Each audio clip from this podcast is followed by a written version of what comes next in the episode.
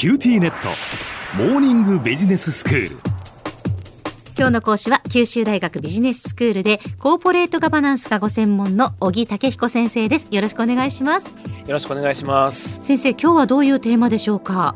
はい、えー、今回はですね、えー、今日と明日2日にかけまして首都圏の人材を採用しようというテーマでお話してみたいと思います。お首都圏の人材をじゃあ地方でということですね。そうです、実は私前職の時にですね首都圏人材の地方企業への転職それができるような新しい市場を作るっていう仕事をしてきたんですね。実はこれまで地方から首都圏企業に就職とか転職がすごく多かったんですけど、ええ、その逆すなわち首都圏のビジネスパーソンが地方企業で働くこと特に力がある中堅や幹部クラスの方々が地方企業に転職することは本当になかったんですね。でそもそもそういう転職市場すらなかったんです。はいで、それを何とかしようっていう仕事をしてきまして、5年間あれこれと試行錯誤してきました。で、その甲斐もあってですね、最近ではそういう方がすごく増えてきてるんです。あ、そうなんですね。はい。あの、地方企業の社長さんからはですね、よく人材が足りないっていう話をお聞きするんですけど、うん、その対策として首都圏人材を採用することをぜひ考えていただきたいと思ってるんですね。はい。で、こんな話をしますと、小木さん、本当にできるんですか？そんなことって聞かれるんですけど、えー、できるんです。できるんですか。はい。なので今回はその背景や具体的な方法などをじっくりご紹介したいと思います。はい、お願いいたします。はい。じゃあですね、えー、そもそもこれまでなぜ地方への転職が少なかったんでしょうか、うん、実はその理由はですね人材紹介業の事業モデルにあるんですね。人材紹介業っていうのはビジネスパーソンの転職を斡旋することをなりわいとしているんですけれども、はい、この事業モデルっていうのは1人転職を斡旋するとその人の年俸の約30%から40%を紹介料という形でもらう形になってるんですね。はいはい、例えばそうですね年俸700万円の人を幹部としてある会社に紹介するとしますよね。ええ、その場合、その30%すなわち210万円を、まあ、1回なんですけどね、紹介料として事業者がもらう。こんな形になってるんです。はい。で、これを前提にしますと、首都圏の人材紹介会社は、首都圏のビジネスパーソンを地方企業に紹介するインセンティブがほとんどなくなってしまうんですね。ん？どういうことですかわかります？いやいや、わからないです。これはね、事業の効率を考えるからなんです。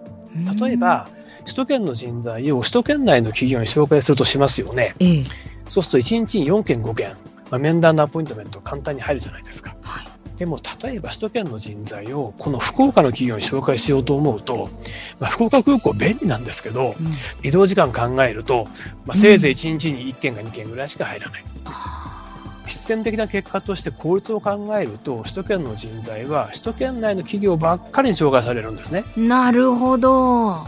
なので首都圏内で人材ぐるぐる回ってしまうことになっているんです。はいはい。うん、でこれを逆から見るとですね首都圏の人材には地方企業の情報がほとんどないんです。あそうなんですね、うん、つまり彼ら彼女らは地方にどんな会社があるのかを本当に知らないです。したがって転職の選択肢に入らないんですね。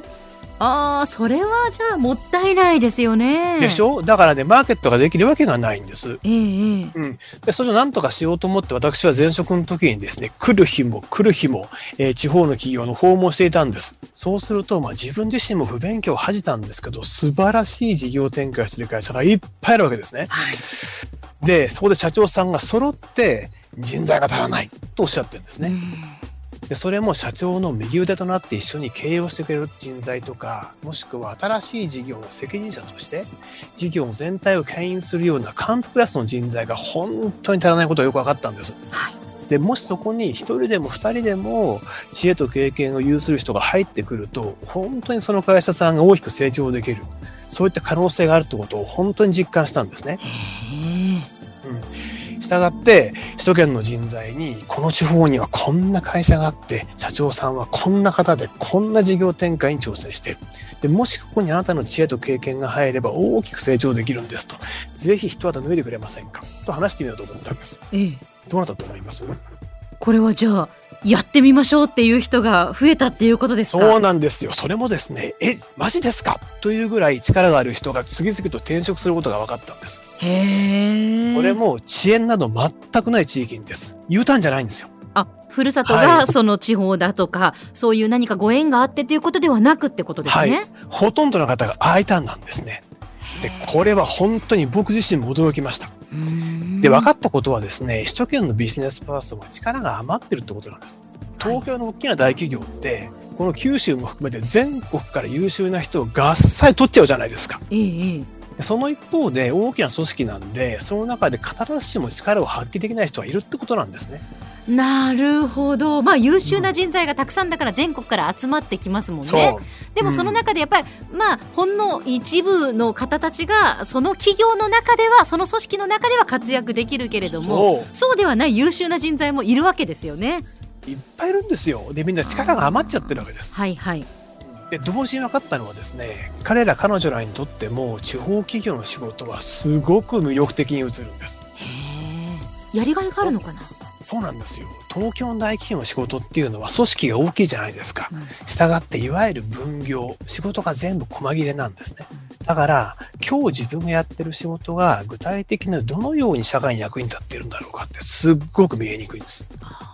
でも一方ね地方の会社は、まあ、確かに小さい会社が多い、うんでも特に幹部クラスとかで入ってくると、自分の仕事がダイレクトに地域社会に役立ってるとよくわかるわけですね。で、これって仕事の醍醐味なんですね。で、そこに彼ら彼女は惹かれるわけなんですね。なるほど。だから僕これが分かってからはですね、こういうふうに言ってました。東京の白馬なんかやめてさと。地方の心臓やってみようぜ。魅力的なはい、言葉ですね。ちょっと強烈なんですけど、えー、歯車をやめて心臓をやろう。こんなキャッチコピーで、実は東京にあるビジネススクールをぐるぐる回りまして、はい、ビジネススクールせっかく入ったんだから使わなきゃもったいないじゃないかと。うんうん、大企業よりも中小企業でこそ使い勝手がいいんだよと。腕が震えるんだって話をしてきました。えー、で、多くの人がそれに気づき出していまして、うん特に今回のコロナがこの傾向をさらに強めるんじゃないかなと拍車をかけるというふうに思っているところです。はいでは先生今日のまとめをお願いいたします。はい、えー、ほんの少し前まではとても珍しかった首都圏人材の地方転職が急速に増えています。ぜひ彼ら彼女らの力を使うことを考えてみませんか？社長さんや企業幹部の皆さんぜひご検討いただければ嬉しいです。今日の講師は九州大学ビジネススクールでコーポレートガバナンスがご専門の小木武彦先生でした。どうもありがとうございました。ありがとうございました